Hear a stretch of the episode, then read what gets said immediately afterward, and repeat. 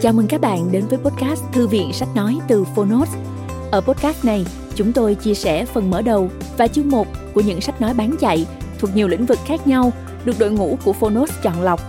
Mong là thông qua podcast, người nghe sẽ tìm thấy quyển sách phù hợp cho bản thân và cả những kiến thức hữu ích cũng như nguồn cảm hứng, kinh nghiệm giúp cuộc sống hàng ngày trở nên phong phú, hiệu quả hơn. Podcast Thư viện Sách Nói được phát sóng đều đặn vào thứ ba, thứ năm và thứ bảy hàng tuần. Mời các bạn cùng đón nghe. Và nếu yêu thích nội dung này, hãy tải ứng dụng âm thanh số và sách nói có bản quyền Phonos để nghe trọn vẹn cuốn sách. Ngoài ra, Phonos còn sở hữu hàng ngàn nội dung số hấp dẫn khác như tóm tắt sách, ebook, thiền, truyện ngủ, nhạc chủ đề vân vân. Hẹn gặp lại các bạn tại ứng dụng sách nói có bản quyền Phonos nhé. Còn bây giờ, hãy cùng lắng nghe cuốn sách của ngày hôm nay.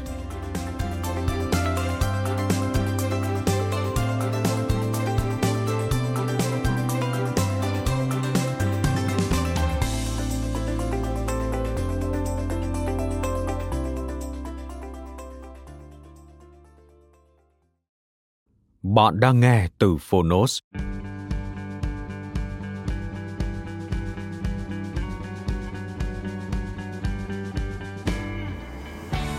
Văn minh, phương Tây và phần còn lại của thế giới. Tác giả Niall Ferguson Người dịch Nguyễn Nguyên Hy Phiên bản sách nói được chuyển thể từ sách in theo hợp tác bản quyền giữa Phonos với công ty cổ phần truyền thông Trạm Đọc Omega Plus.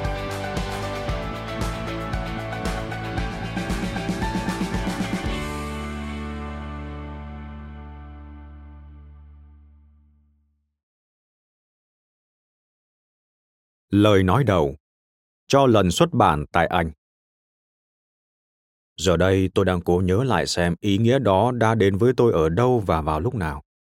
Phải chăng đó là khi lần đầu tiên tôi đi dạo trên bến Thượng Hải vào năm 2005?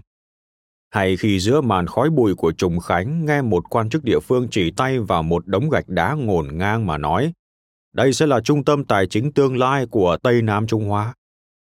Chuyện đó diễn ra vào năm 2008 và không hiểu vì sao nó gây cho tôi ấn tượng mạnh hơn tất cả những màn trình diễn sôi động và nhịp nhàng trong buổi lễ khai mạc Thế vận hội Olympic Bắc Kinh hay là tại nhà hát Carnegie Hall vào năm 2009, khi tôi ngồi nghe như bị hút hồn vào âm nhạc của Angel Lamb, nhà soạn nhạc trẻ kỳ tài người Hoa, hiện thân của xu hướng đông phương hóa trong nhạc cổ điển.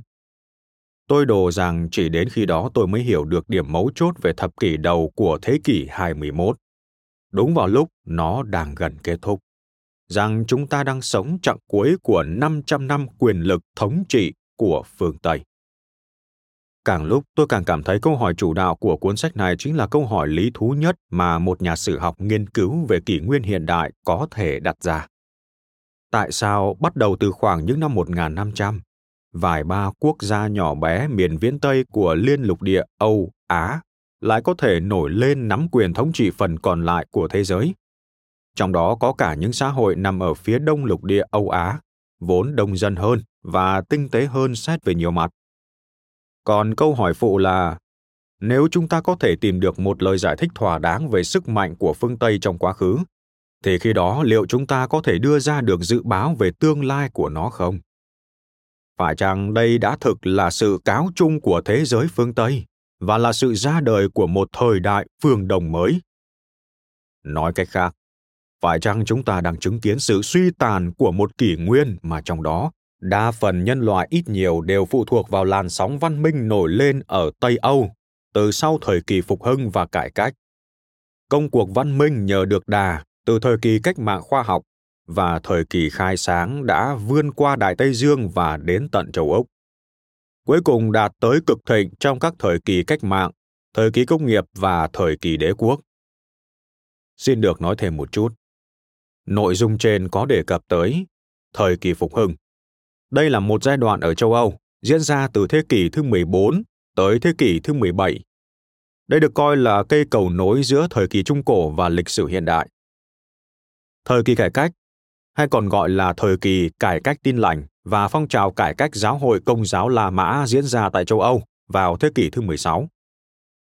Thời kỳ cách mạng khoa học, giai đoạn nổi lên của khoa học hiện đại với nhiều phát triển trong toán học, vật lý, thiên văn học, hóa học, bắt nguồn từ cuối thời kỳ phục hưng và tiếp tục cho đến cuối thế kỷ thứ 19. Hiện tượng này có tác động lớn tới phong trào xã hội đương thời là trào lưu khai sáng. Thời kỳ khai sáng, còn gọi là thế kỷ ánh sáng, là trào lưu triết học thống trị thế giới tư tưởng ở châu Âu trong thế kỷ thứ 18. Các mục tiêu chính của các nhà tư tưởng trong thời kỳ khai sáng là tự do, tiến bộ, lý trí, bao dung, tình anh em và sự chấm dứt những hành vi lạm dụng của nhà thờ và nhà nước.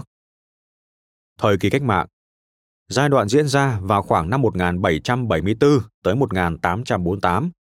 Trong đó, nhiều phong trào cách mạng quan trọng đã xảy ra ở nhiều nơi tại châu Âu và châu Mỹ. Thời kỳ công nghiệp Giai đoạn lịch sử đã có nhiều thay đổi trong tổ chức kinh tế xã hội bắt đầu từ khoảng năm 1760 tại Anh và sau đó lan ra nhiều nước khác. Đặc trưng của thời kỳ này là sự thay đổi từ lao động thủ công sang lao động máy móc. Thời kỳ đế quốc giai đoạn khoảng năm 1875 tới 1914. Trong đó nền kinh tế của thế giới tư bản phát triển nhanh chóng, hình thành nên những cường quốc như Anh, Đức, Mỹ. Trở lại với câu chuyện.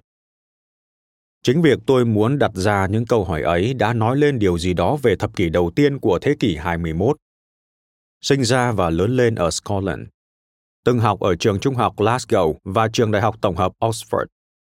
Suốt những năm tuổi 20, 30.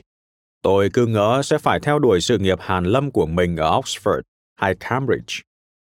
Lần đầu tiên tôi nghĩ đến việc chuyển đến Hoa Kỳ là do thắc mắc của Henry Kaufman, nhà bảo trợ hàng đầu của trường kinh doanh Stern, thuộc trường đại học New York, và là một nhân vật kỳ cựu ở phố Wall. Ông hỏi tôi, vì sao một người quan tâm đến lịch sử của tiền tệ và quyền lực lại không đi tới nơi thực sự có cả hai thứ ấy? và nơi đó có thể là đâu khác ngoài khu hạ Manhattan. Vào lúc bình minh của thiên niên kỷ mới, sàn chứng khoán New York hiển nhiên là trung tâm của một mạng lưới kinh tế toàn cầu khổng lồ, mang đậm phong cách Mỹ về thiết kế và do người Mỹ sở hữu phần lớn.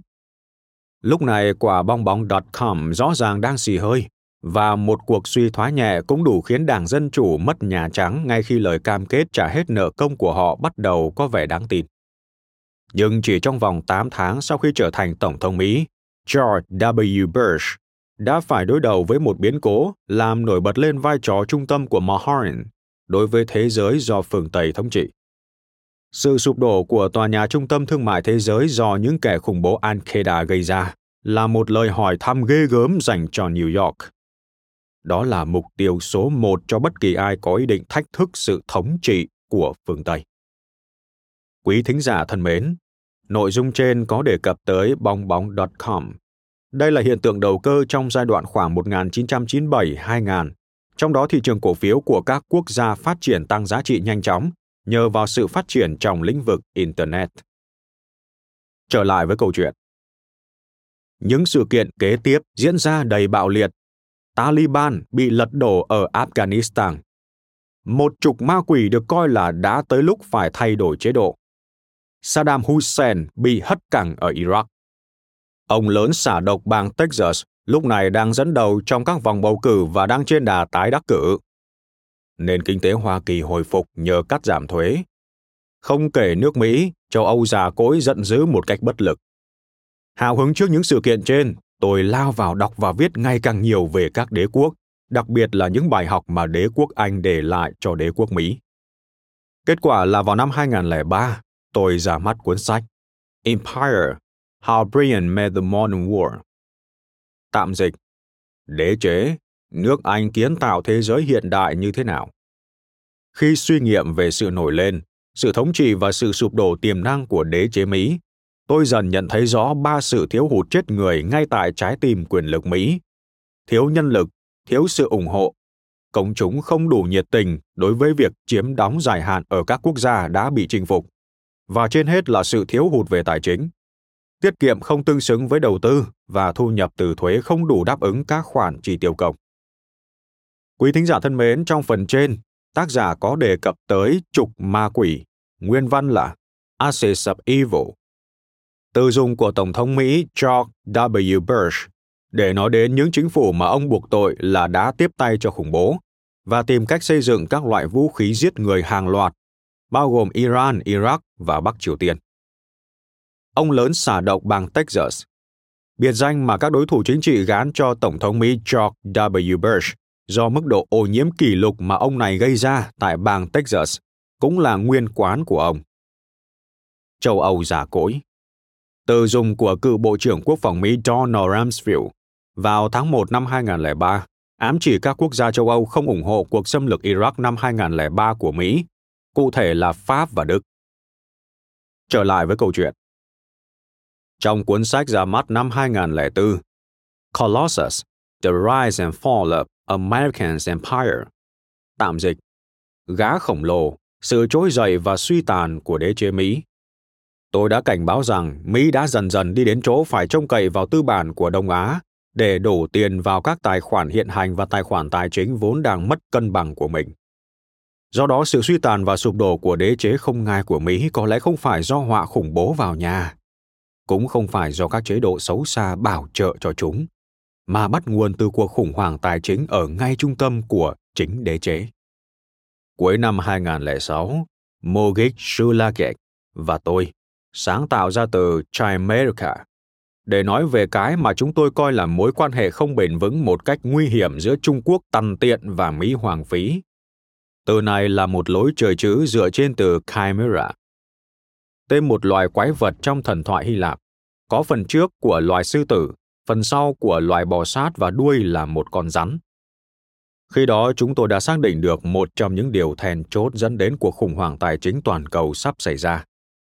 Bởi lẽ nếu người tiêu dùng Mỹ không có sẵn cả hai thứ là nguồn nhân công Trung Quốc rẻ mạt và nguồn tư bản Trung Quốc giá hời, thì cái bong bóng những năm 2002 đến 2007 đầu có tệ hại đến thế. Trong thời gian tại nhiệm của Tổng thống George W. Bush, cái ảo ảnh siêu quyền lực Mỹ đã bị tàn vỡ không chỉ một mà hai lần. Sự báo ứng ập đến lần đầu trên những con phố heo hút của thành phố Sadr, trước là thành phố Saddam, một khu vực ngoại ô của thủ đô Baghdad, Iraq, và trên những cánh đồng ở Helmand, là một tỉnh phía nam của Afghanistan. Không những bộc lộ những hạn chế của quân lực Hoa Kỳ mà quan trọng hơn, nó còn cho thấy sự ngây thơ trong các ảo tưởng của những người theo phái tân bảo thủ về một làn sóng dân chủ ở Đại Trung Đông. Nó gõ cửa lần thứ hai với việc cuộc khủng hoảng thế chấp dưới chuẩn năm 2007 leo thang thành cuộc khủng hoảng tín dụng năm 2008 và cuối cùng trở thành cuộc đại suy thoái năm 2009. Sau vụ phá sản của Lehman Brothers, những trần lý giả dối của đồng thuận Washington và sự điều tiết vĩ đại, những thuật ngữ của các ngân hàng trung ương, tương đương với sự cáo chung của lịch sử đều chìm vào quên lãng. Xin được nói thêm một chút. Lehman Brothers từng là một hãng dịch vụ tài chính toàn cầu là ngân hàng đầu tư lớn thứ tư ở Mỹ có lịch sử hoạt động kéo dài tới 158 năm và phá sản năm 2008. Đồng thuận Washington, Washington Consensus, một chương trình cải cách kinh tế được các tổ chức có trụ sở tại Washington như Quỹ tiền tệ quốc tế, Ngân hàng Thế giới, Bộ Tài chính Mỹ đề xuất vào đầu thập kỷ 1990 để áp dụng ở những nước trải qua khủng hoảng kinh tế. Còn cuộc điều chỉnh vĩ đại Great Moderation tên đặt cho một thời kỳ kinh tế phát triển ổn định và thịnh vượng vào giữa thập kỷ 1980. Người ta cho rằng sự thịnh vượng này có được là nhờ những thay đổi về thể chế và cơ cấu ở các quốc gia phát triển. Trở lại với dòng sự kiện. Đã có lúc nguy cơ xảy ra cuộc đại suy thoái thứ hai trở nên nhãn tiền. Trục chặt ở đâu? Trong một loạt các bài báo và bài giảng bắt đầu từ giữa năm 2006 và đỉnh điểm là sự ra đời của cuốn sách The Ascent of Money. Tạm dịch, sự lên ngôi của đồng tiền vào tháng 11 năm 2008. Khi cuộc khủng hoảng tài chính đang vào lúc tồi tệ nhất, tôi đã lập luận rằng tất cả mọi thành phần chủ đạo của hệ thống tài chính quốc tế đã bị suy yếu trầm trọng do khoản nợ ngắn hạn quá lớn trên bảng cân đối thu chi của các ngân hàng. Các chứng khoán đảm bảo bằng thế chấp bị định giá quá mức cùng các sản phẩm tài chính cấu trúc khác chính sách tiền tệ quá lỏng lẻo của Cục Dự trữ Liên bang. Một bong bóng bất động sản nhuốm ý đồ chính trị và cuối cùng là đợt bán đổ bán tháo các hợp đồng bảo hiểm ma, còn gọi là chứng khoán phái sinh, với các điều khoản bảo vệ giả mạo trước những điều không chắc chắn chưa ai biết đến chứ không nhằm bảo vệ trước những rủi ro có thể định lượng được. xu hướng vươn ra toàn cầu của các thể chế tài chính gốc gác từ phương Tây, từng được kỳ vọng là sẽ mở đầu một kỷ nguyên mới ít biến động hơn về kinh tế. Phải hiểu biết về lịch sử mới có thể dự đoán được rằng một cuộc khủng hoảng thanh khoản kiểu cũ có thể khiến hệ thống đòn bẩy tài chính vốn đang lung lay, sụp đổ như thế nào. Hiểm họa về một cuộc suy thoái thứ hai đã lùi xa sau mùa hè năm 2009, mặc dù nó chưa biến mất hoàn toàn. Nhưng dù vậy, thế giới đã đổi thay. Sự suy sụp đến nghẹt thở trong thương mại toàn cầu do cuộc khủng hoảng tài chính gây ra khi nguồn tín dụng cấp vốn cho hoạt động xuất nhập khẩu đột ngột cạn kiệt, có thể phá hủy cả những nền kinh tế lớn ở châu Á, những khu vực được cho là phụ thuộc vào nguồn hàng xuất khẩu sang phương Tây.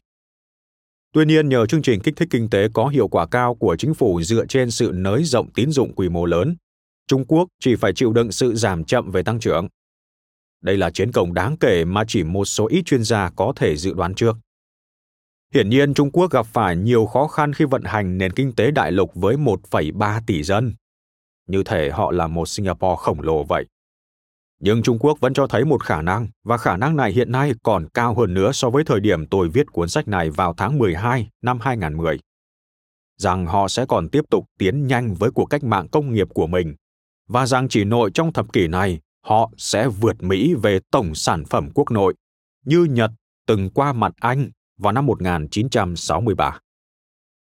Rõ ràng là gần trọn 500 năm qua, phương Tây đã được hưởng những lợi thế thực sự và liên tục so với phần còn lại của thế giới.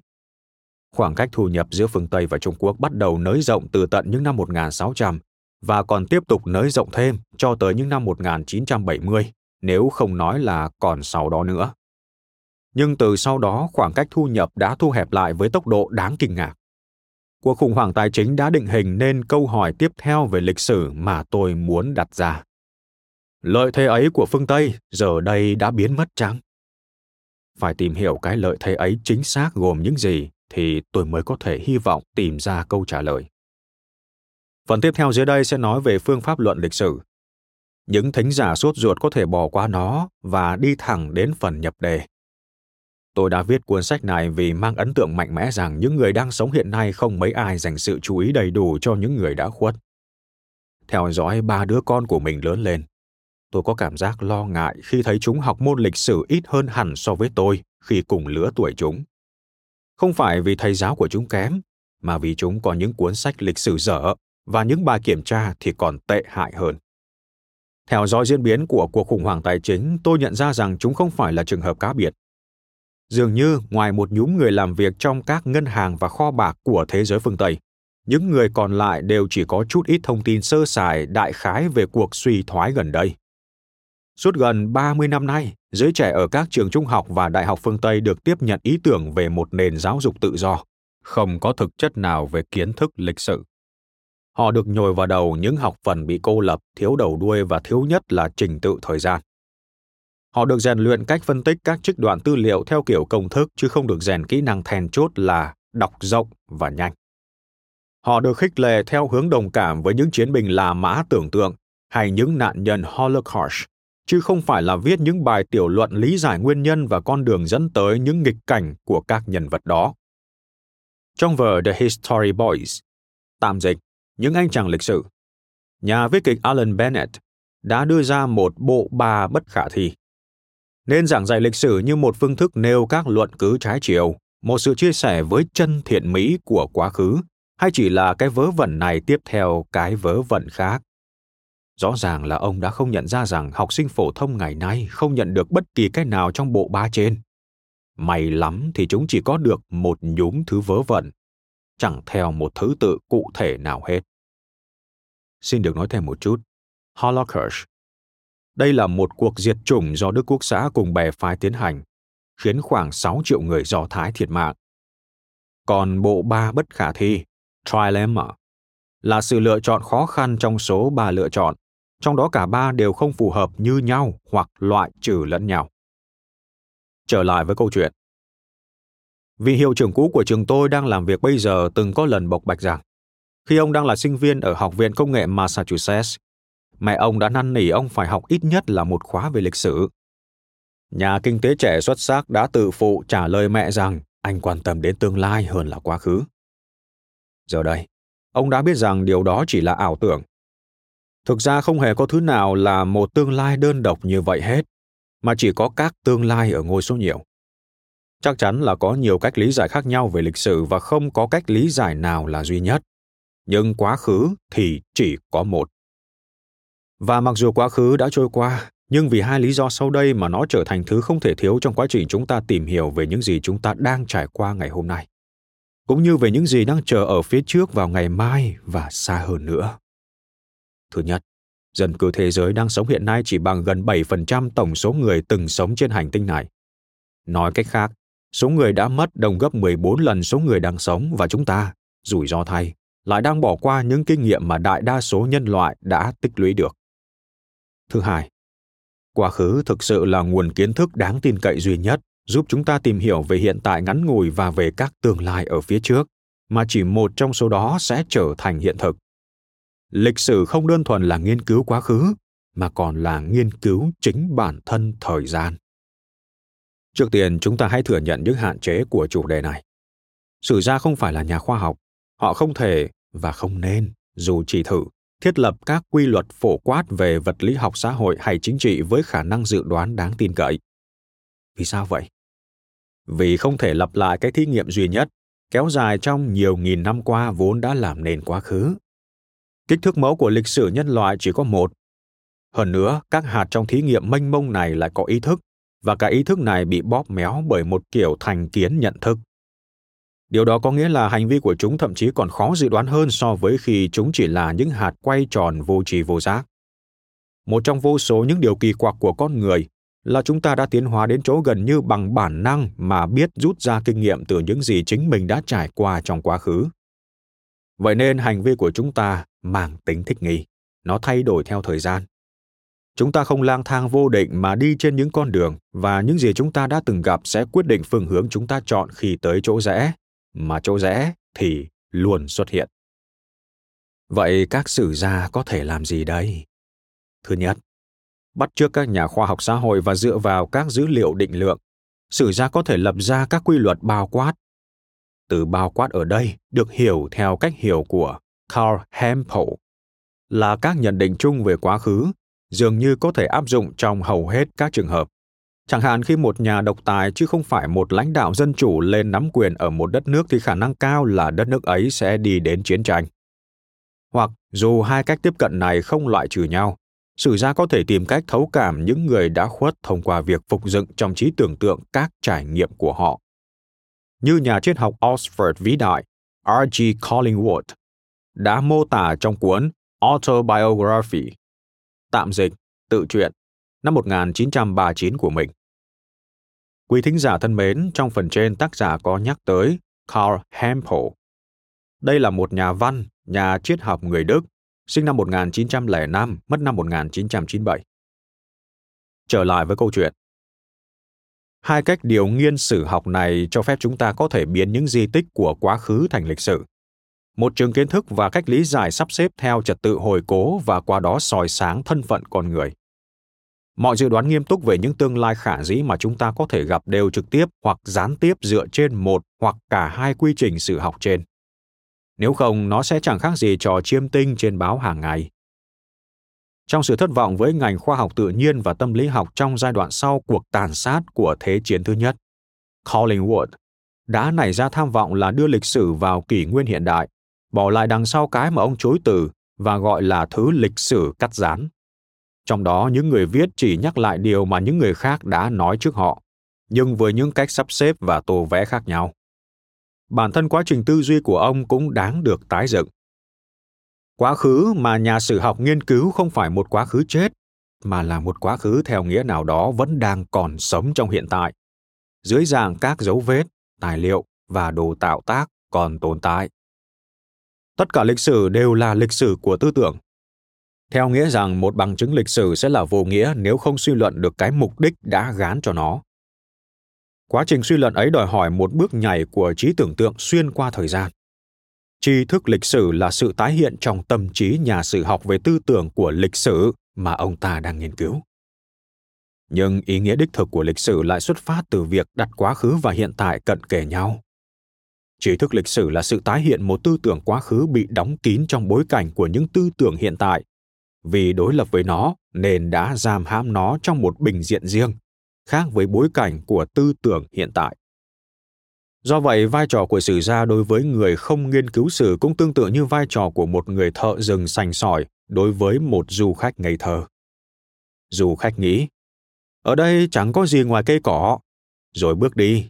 Nhưng người thợ rừng nói, hãy nhìn kìa, trong đám cỏ ấy có một con cọp đấy. Nói cách khác collingwood cho rằng lịch sử mang lại điều gì đó khác hoàn toàn so với các quy tắc khoa học, tức là sự thấu hiểu chức năng thực thụ của sự thấu hiểu lịch sử là thông báo cho con người biết về hiện tại.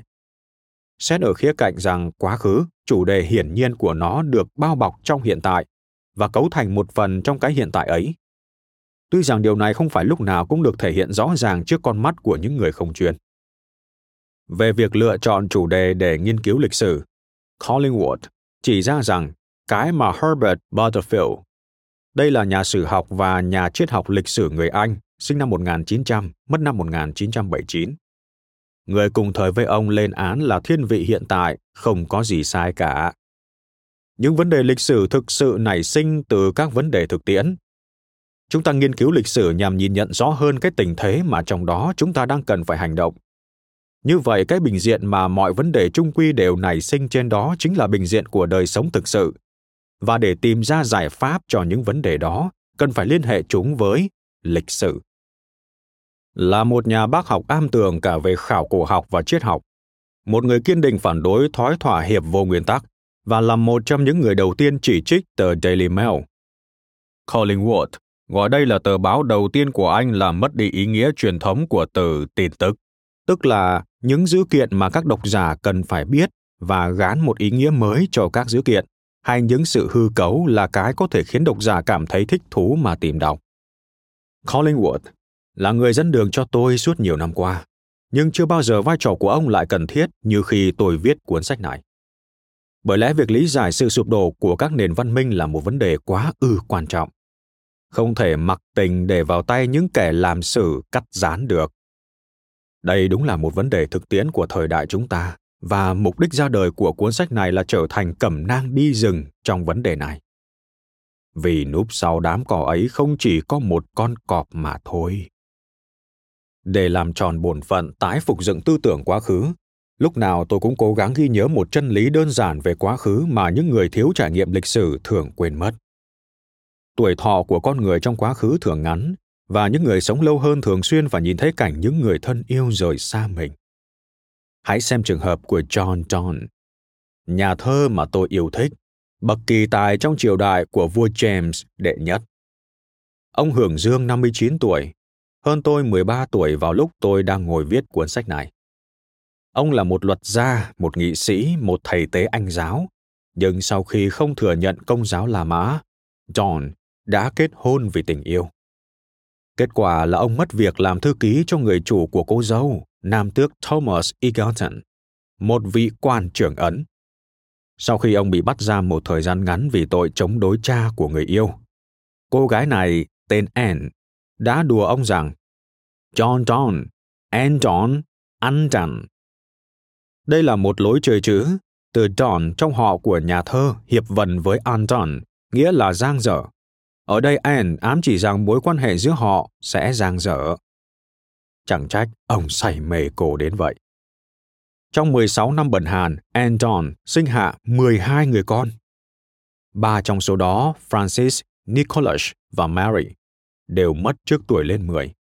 Bản thân Anne cũng qua đời sau khi sinh đứa con thứ 12 và người con này cũng mất ngay lúc chào đời.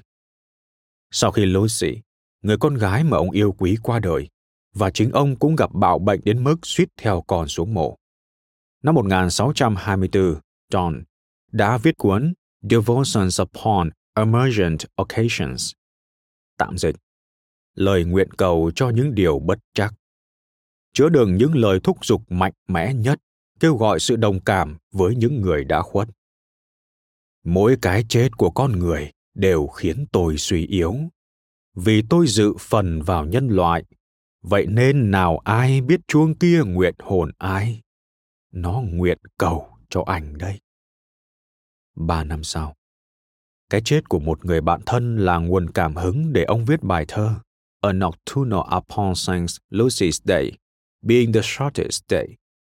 Tạm dịch, suy ngẫm về ngày nữ thánh Lucy, ngày ngắn nhất. Nào những kẻ sẽ yêu trong xuân hồng mùa tới. Với tôi, xuân giờ như một thế giới xa xăm. Hãy nhìn tôi và nhìn tôi thật kỹ. Vì giờ đây, tôi với cái chết nào khác chi nhau. Tình yêu như nhà giả kim xảo diệu, đã trưng luyện nên tôi, từ tận cùng hư không và những trống vắng u sầu. Nhưng tình yêu đã hủy hoại tôi, để giờ đây lại tái sinh tôi lần nữa, từ nỗi thiếu vắng, từ bóng tối, từ cái chết. Những thứ chưa từng tồn tại những ai muốn tìm hiểu rõ hơn hoàn cảnh sống của con người trong thời đại khi mà tuổi thọ con người chưa bằng phân nửa thời nay đều nên đọc những dòng thơ ấy quyền năng vĩ đại của cái chết. Tước đi sinh mạng của con người khi họ đang ở thời kỳ sung mãn nhất. Không chỉ khiến cuộc đời trở nên quá đối vô thường và tràn ngập khổ đau. Nó còn có nghĩa rằng hầu hết những con người đã gây dựng nên những nền văn minh của quá khứ kia đều làm nên chuyện khi họ còn rất trẻ. Nhà triết học vĩ đại người Hà Lan gốc Do Thái Baruch hay Benedict Spinoza, người đặt ra giả thuyết rằng chỉ có một vũ trụ vật chất duy nhất của bản thể và nhân quả tiền định, và rằng Thượng Đế theo cách hiểu lờ mờ của chúng ta chính là trật tự tự nhiên của cái vũ trụ đó, đã qua đời năm 1677 ở tuổi 44.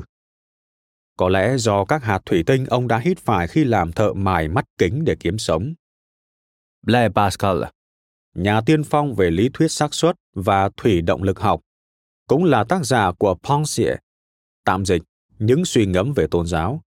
Cuốn sách có những lời biện giải thuyết phục nhất cho đức tin cờ đốc giáo, chỉ hưởng dương 39 tuổi. Trước đó ông còn suýt chết vì một tai nạn giao thông. Sự cố đã thức tỉnh ông về mặt tâm linh. Biết đâu những bậc thiên tài ấy có thể mang lại những công trình vĩ đại khác nữa nếu như họ có được tuổi thọ như của nhà nhân văn học vĩ đại Erasmus, 69 tuổi, và Montaigne, 59 tuổi chẳng hạn. Mozart, tác giả của vở opera hoàn hảo nhất Don Giovanni, đã qua đời khi mới 35 tuổi. Franz Schubert, tác giả của bản ngũ tấu cùng đô trường D956 Hùng Tráng, qua đời khi mới 31 tuổi, có lẽ do bệnh giang mai. Mặc dù họ có sức sáng tác lớn, song ai biết liệu họ còn có thể tạo ra được những gì nếu như họ được phú cho 63 năm riêng thọ như Johannes Brahms điềm đạm, hay như Anton Bruckner cần cù ở tuổi cổ lai hy 72 tuổi. Nhà thơ Scotland Robert Burns, người đã viết câu tuyên ngôn bất hủ về sự bình đẳng, Đàn ông sau tất cả mọi chuyện vẫn là đàn ông. Qua đời năm 1796 khi mới 37 tuổi. Bất công biết bao khi nhà thơ khinh bỉ chuyện kế thừa địa vị. Thứ bậc chỉ là con dấu trên đồng vàng. Con người mới chính là chất vàng mười trên tay. Lại hưởng dương ít hơn nhiều so với nhà thơ tôn sùng nó nhất, Alfred.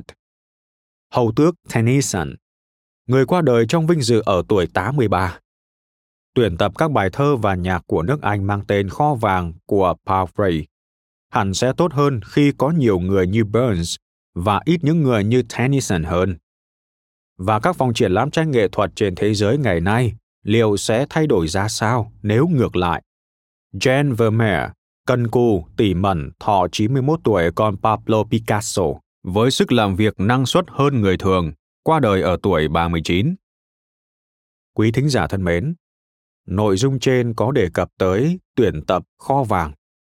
Cuốn sách do nhà thơ Francis Turner Palfrey tuyển chọn và phát hành, và khoảng ba thập kỷ sau, được Tennyson hiệu chỉnh khá nhiều. Còn Jan Vermeer, sinh năm 1632, mất năm 1675, là một trong những họa sĩ vĩ đại nhất trong giai đoạn kỷ nguyên vàng trong thế kỷ thứ 17 ở Hà Lan.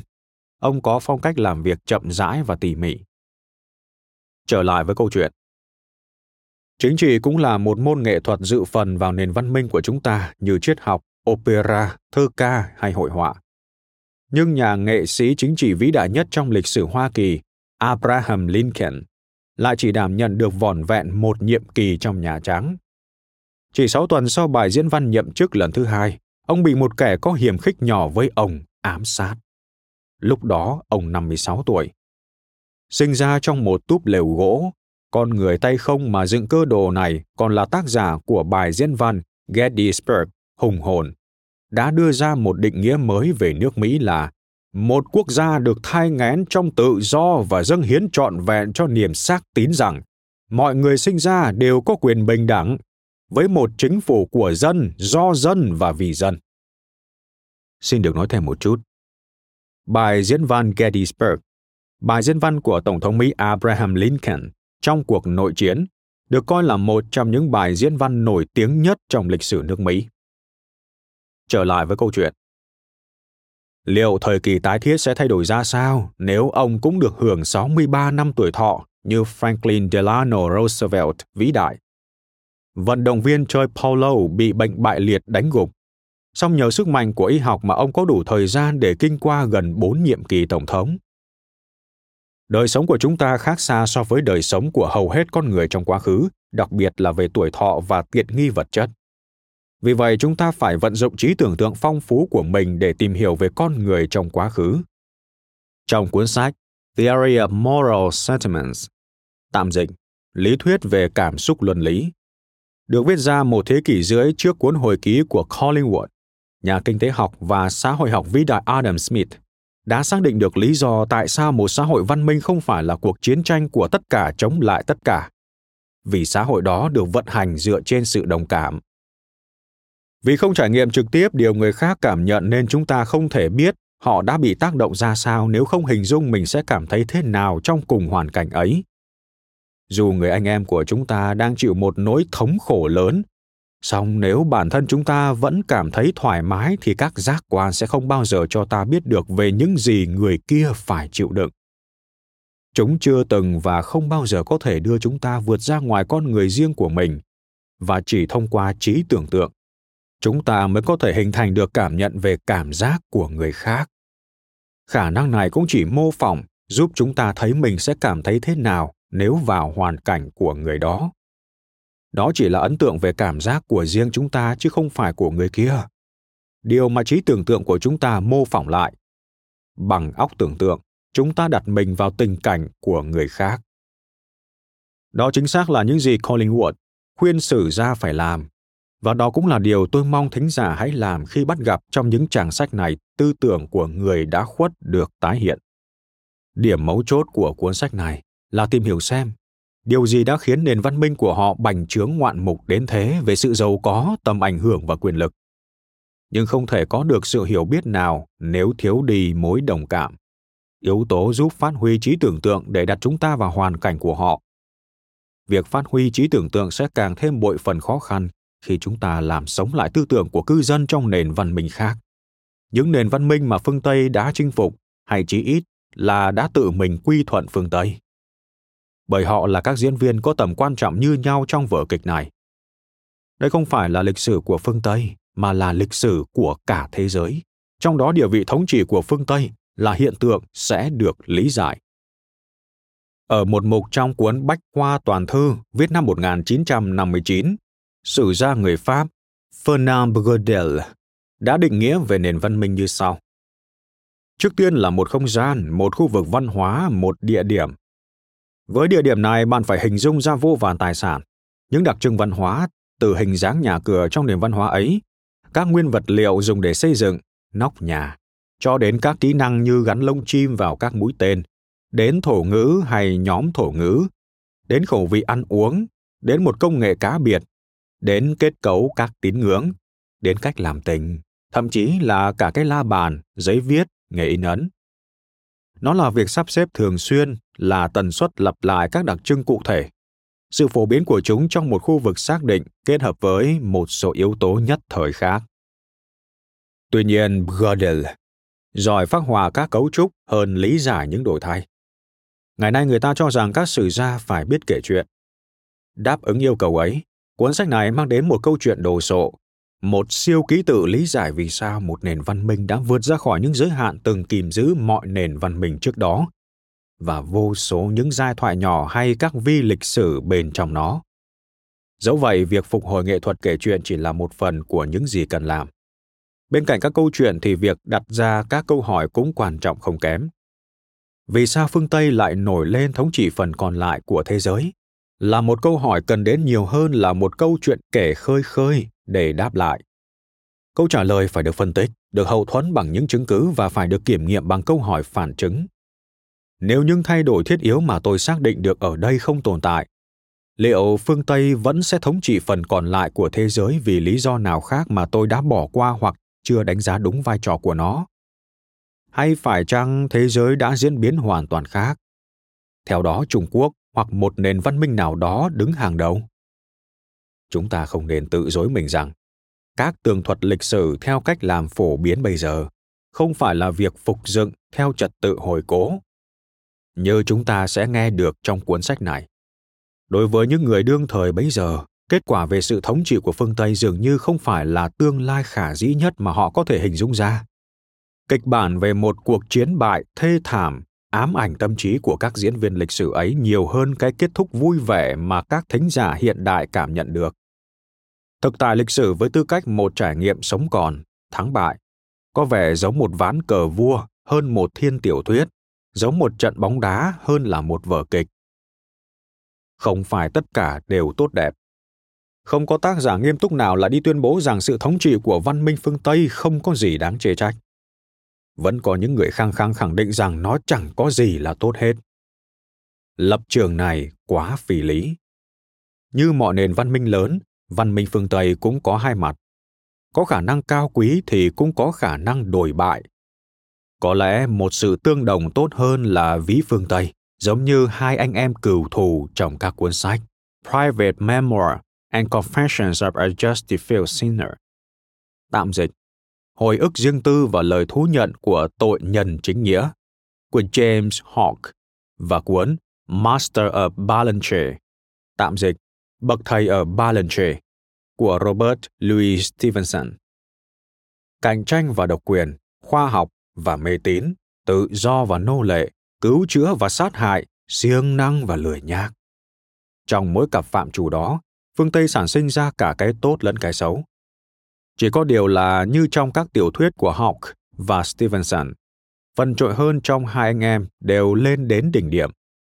Chúng ta cũng phải cưỡng lại sức cám dỗ tô hồng kẻ thua cuộc trong lịch sử. Các nền văn minh bị nền văn minh phương Tây đè bẹp, hoặc bị nó biến đổi trong êm đềm thông qua vay mượn nhiều chẳng kém gì áp đặt. Không thiếu gì những khuyết tật hoặc rõ ràng nhất trong số đó là chúng không thể cung cấp nổi cho cư dân của mình bất kỳ sự cải thiện bền vững nào về chất lượng vật chất cho cuộc sống. Một điều khó khăn là không phải lúc nào chúng ta cũng có thể phục dựng lại các tư tưởng trước đây của các dân cư không phải người phương tây. Vì không phải tất cả đều sống trong những nền văn minh có các phương tiện ghi chép và bảo tồn tư tưởng. Cuối cùng sử học về cơ bản chính là việc nghiên cứu những cuộc văn minh khai hóa. Bởi do thiếu các ghi chép văn tự nên sử gia đành phải nhờ vào những mũi giáo, cây thương và mảnh vỡ nồi niêu rơi rớt lại. Mà từ đó, chẳng mấy điều có thể luận suy. Nhà sử học và chính khách pháp françois guizot đã nói rằng, lịch sử khai hóa văn minh là lịch sử lớn hơn tất thảy, nó chứa đựng mọi lịch sử khác. Nó chắc chắn vượt lên những đường danh phân chia các ngành do các học giả dựng lên. Họ buộc phải biệt hóa giữa lịch sử kinh tế xã hội, văn hóa, trí thức, chính trị, quân sự và lịch sử quốc tế. Nó chắc chắn phải bao trọn sự dài rộng của thời gian và không gian. Vì các nền văn minh đâu phải những thứ nhỏ bé hay mỏng mảnh, chốc lát. Nhưng một cuốn sách như cuốn sách này không thể là một cuốn bách khoa toàn thư. Với những ai than phiền về những gì bị bỏ qua, tôi chẳng thể làm gì hơn là trích dẫn lời của nghệ sĩ dương cầm chơi nhạc jazz độc đáo, Thelonious Monk đừng chơi mọi thứ hay mọi lúc. Hãy để vài thứ qua đi. Thứ ta không chơi có thể còn quan trọng hơn thứ ta chơi. Tôi đồng tình. Nhiều nốt và hợp âm đã bị lược đi trong bản nhạc dưới đây.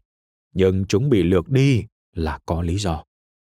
Phải chăng những phần được chọn phản ánh thiên kiến của một ông người Scotland độ tuổi trung niên, nguyên mẫu thụ hưởng những lợi lộc của nền thống trị phương Tây? Có thể lắm. Nhưng tôi nuôi hy vọng rằng những nội dung tuyển chọn sẽ không bị bác đi bởi những người hùng hồn và nóng nảy nhất khi bảo vệ các giá trị phương Tây hiện nay. Những người mà gốc gác dân tộc của họ khác hẳn với gốc gác của tôi. Từ Amaya Sen đến Lưu Hiểu Ba, từ Hernando de Soto đến tất cả những người mà cuốn sách này dành lời đề tặng. Xin được nói thêm, Amartya Sen, sinh năm 1933, là một triết gia, nhà kinh tế Ấn Độ, đoạt giải Nobel Kinh tế năm 1998. Lưu Hiểu Ba, sinh năm 1955, một nhà văn Trung Hoa, đoạt giải Nobel Hòa bình năm 2010. Còn Hernando de Soto là một nhà thám hiểm, nhà chinh phục Tây Ban Nha. Ông sinh năm 1496, mất năm 1542. Trở lại với câu chuyện. Một cuốn sách nhằm bao tròn 600 năm lịch sử thế giới, tất yếu phải là cuộc phiêu lưu của cả một tập thể và tôi phải chịu ơn của nhiều người. Tôi xin gửi lời cảm ơn đến nhân viên các trung tâm lưu trữ hồ sơ, thư viện và các tổ chức sau đây. Trung tâm lưu trữ AGI, Bảo tàng Albert Kahn, Thư viện Bridgman Art Library, Thư viện Anh Quốc, Hiệp hội Thư viện Charlton, Thư viện Quốc gia Trung Quốc ở Bắc Kinh, Corbis, Viện Pasteur ở Dakar, Bảo tàng lịch sử phổ ở Berlin, Geheimes Stabarchiv Behelfsesa Kultursbasis ở Berlin, Dahlem, kho ảnh trực tuyến Getty Images, Đài Thiên văn Greenwich, Bảo tàng Hieronymus ở Vienna, Thư viện Quốc gia Ireland, Thư viện Quốc hội, Bảo tàng lịch sử Missouri, Bảo tàng Chemin de Dames, Bảo tàng de Oro ở Lima, Trung tâm Lưu trữ Quốc gia London, Bảo tàng Hàng hải Quốc gia, Trung tâm Lưu trữ Hồ sơ Ottoman Basbakan Sosman ở Istanbul, PA Photos, Bảo tàng Khảo cổ học và Dân tộc học Peabody ở Harvard, Trung tâm Lưu trữ Quốc gia Senegal ở Dhaka, Hội lịch sử Nam Carolina, Trường nghiên cứu phương Đông và châu Phi, Thư viện sách chép tay Suleimanie và tất nhiên không thể thiếu Thư viện mở rộng có 102 của Harvard. Sẽ không phải nếu không thêm đôi dòng cảm tạ Google, nguồn tra cứu lịch sử cực nhanh không gì sánh được, cũng như Questia và Wikipedia, những công cụ đã giúp công việc của nhà sử học trở nên dễ dàng hơn. Tôi cũng nhận được sự trợ giúp nghiên cứu vô giá từ Sarah Wallington, cũng như từ Daniel Lansford Rodriguez, Manny Rincon Cruz, Jason Rocket và Jackson. Như thông lệ, đây là cuốn sách của nhà xuất bản Penguin trên cả hai bờ Đại Tây Dương được biên tập bằng sự khéo léo và nhiệt tình của Simon Winder ở London và Anne Godoff ở New York. Peter James tuyệt vời không chỉ đơn thuần chỉnh sửa bản thảo. Tôi cũng xin cảm ơn Richard Duguid, Rosie Glacier, Stephen McGrath, George McKinson và Penn Voller, cùng nhiều người khác nữa. Giống như bốn trong năm cuốn sách gần đây nhất của tôi, ngay từ đầu, cuốn sách này đã xuất hiện dưới cả hai dạng, chương trình truyền hình và sách. Trên kênh 4, Ralph Lee đã giúp tôi tránh khỏi tình trạng trở nên khó hiểu hay quá thầm thúy với sự trợ giúp của Simon Buffon. Cả loạt chương trình truyền hình lẫn cuốn sách này đều không thể ra đời nếu thiếu đội ngũ xuất sắc mà Chimerica Media quy tụ được. The Warren Alkima, ông Hoàng quay phim, James Evans, người trợ lý sản xuất hai tập phim 2 và 5. Alison McAllen, nhà nghiên cứu hồ sơ lưu trữ. Susanna Price, người đã sản xuất tập phim 4. James Ramsey, giám đốc phụ trách các tập phim 2 và 5. Vivian Steele, giám đốc sản xuất, và Charlotte Winkin, trợ lý sản xuất cho các tập phim 3 và 4. Đóng vai trò then chốt trong giai đoạn đầu dự án còn có Juana Pons, Chris Openshaw, Mark Hark William, Rand Lawson và Harrick Mori là những người điều khiển tài ba quá trình quay phim ở Anh và Pháp với sự nhẫn nại và độ lượng đối với tác giả, những đồng nghiệp của tôi ở Chimerica Media, Melanie Fall và Adrian Penning đã đảm bảo rằng chúng tôi còn quảng cáo khá tốt cho tam đầu chế như là một hình thức chính phủ. Và bạn tôi Chris Wilson một lần nữa đảm bảo tôi không lỡ chuyến bay nào. Trong số nhiều người đã giúp đỡ loạt phim của chúng tôi và hỗ trợ đắc lực quá trình nghiên cứu cho cuốn sách này, tôi xin gửi lời cảm ơn tới Manfred Anderson, Khadidia Tuba, Lillian Chen, Teresa Horska, Pes Jada, Wolfgang Knopfler, Deborah McNaughlin, Matthias de Sara Morera, Daisy Newton Dunn, Jose Cotto Noguera, Levens Ortekin và Ernst Vogue. Tôi cũng xin cảm ơn nhiều người mà tôi đã phỏng vấn khi lang thang khắp nơi trên thế giới, đặc biệt là Gonzalo de Aliaga, Niho Benzigus Caraca, Pastor John Lindo, Mick Rawson, Ryan Swift, Ivan Tosca, Stephen Ho, Hans Pinchang và cuối cùng là các học sinh ở Robert Clark School, Dagenham. Tôi may mắn được hợp tác với Andrew Wiley, người đại diện tốt nhất thế giới trong lĩnh vực xuất bản và Sue Aiton, người đại diện tốt nhất thế giới trong lĩnh vực truyền hình ở Anh Quốc. Tôi cũng xin cảm ơn Scott Myers, James Pullen và tất cả thành viên khác tại các chi nhánh của hãng Wiley ở London và New York. Nhiều nhà sử học xuất sắc đã nhiệt tình đọc tất cả hoặc từng phần bản thảo. Nhiều người bạn cũng như sinh viên cũ và sinh viên hiện tại của tôi cũng vậy.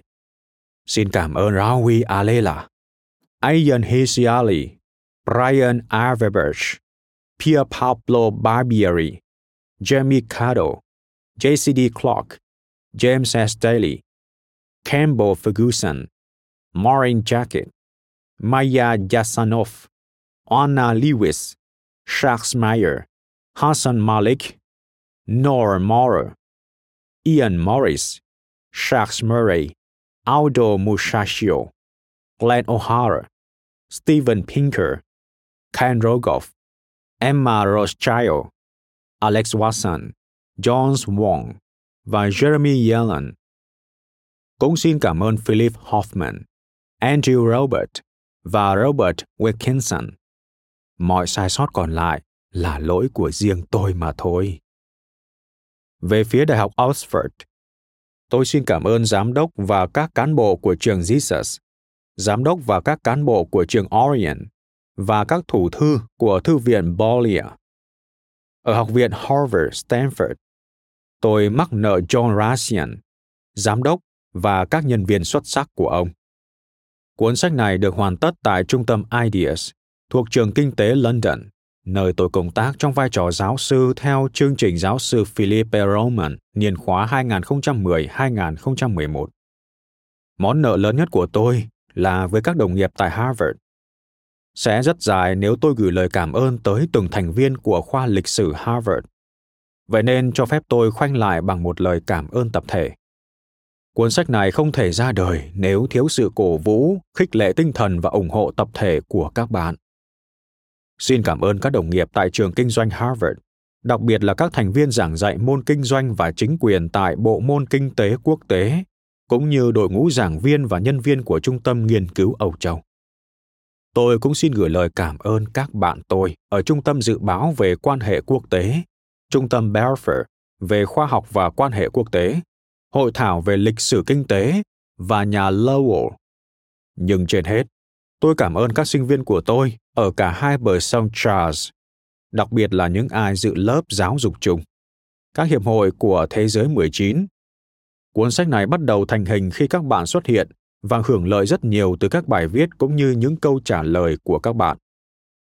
Cuối cùng, tôi dành những lời cảm ơn sâu sắc nhất tới gia đình tôi, nhất là các cụ thân sinh ra tôi và những đứa con đã bị tôi bỏ bê.